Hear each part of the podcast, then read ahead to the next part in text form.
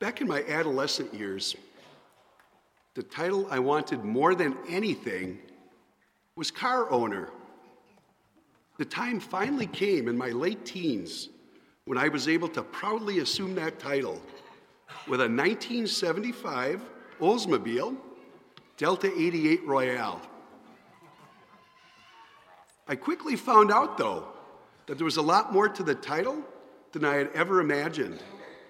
First of all, the age and the high mileage on the car meant that I spend a lot more time under it than driving it. I also found out that I had to pay more for insurance than I actually paid for the car. The appeal of the title car owner vanished with the actual experience of being a car owner.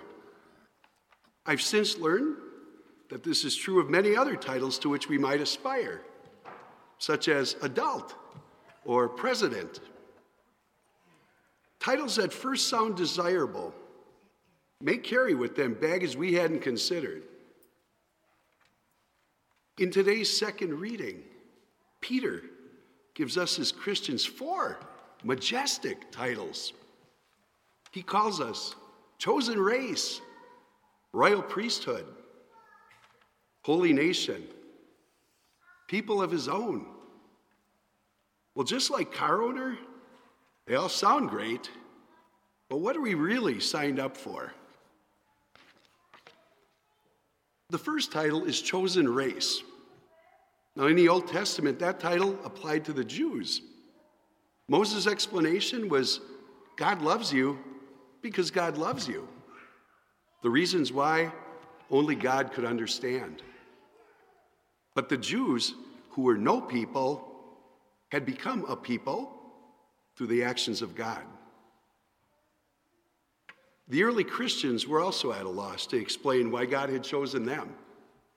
For example, Paul looked at the people of Corinth and wondered what God had in mind. Then it occurred to Paul God had chosen them not because of their virtue, but because he loved them. But chosen for what? The Jewish people perhaps thought that being chosen meant chosen for privilege. Unfortunately, the same thing has happened at times to our church over the centuries. But Peter makes it clear that we've been chosen so we can announce the praises of him who called us out of darkness into his wonderful light. Make no mistake about it, we have been chosen for mission. We have been appointed to serve. Now, we have been summoned by God to be a people for God's purposes. Our second title is Royal Priesthood. God has given every Christian a special delivery message for those we encounter in our daily lives. The message is the gospel of Jesus Christ. The good news that God loves people and forgives them of their sins in spite of their weaknesses. As priests, we're also to speak to God on behalf of others through prayer. Our third title is Holy Nation. Christians aren't unified by geography, but by faithfulness to one Lord. Our nation is the kingdom of God, and its hallmark is holiness. Holiness means separateness, living a life which is distinctly different from the way other people conduct themselves. Our final title is People of His Own.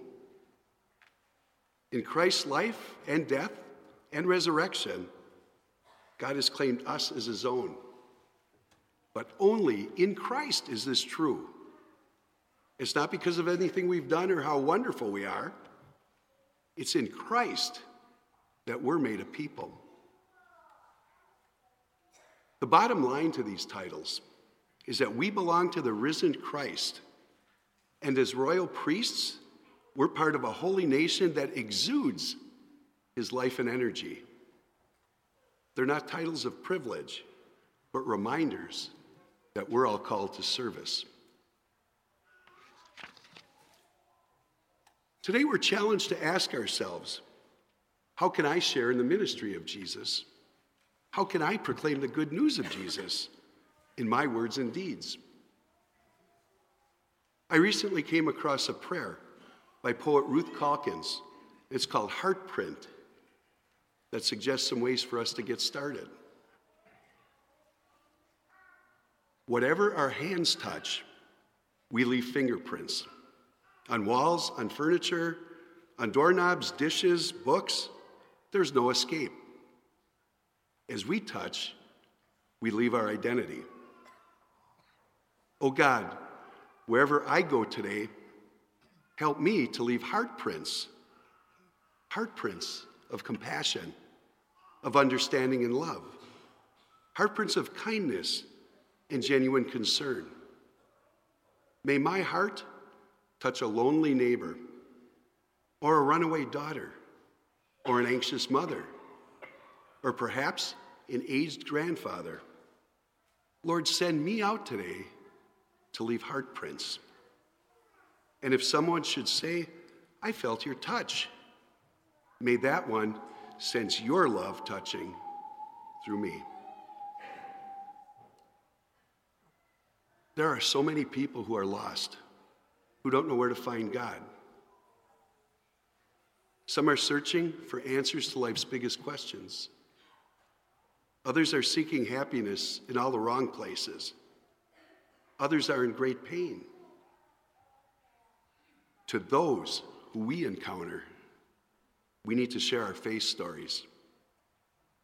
The best way to proclaim Jesus is by living in him and radiating our joy to others. As we do this, we can be confident that Jesus will work through us through the power of the Holy Spirit. Today, God has called us together, blessed us abundantly, and reminded us that we are a chosen race, a royal priesthood, a holy nation, a people of his own. Given those titles, we have a single purpose to announce the praises of Jesus.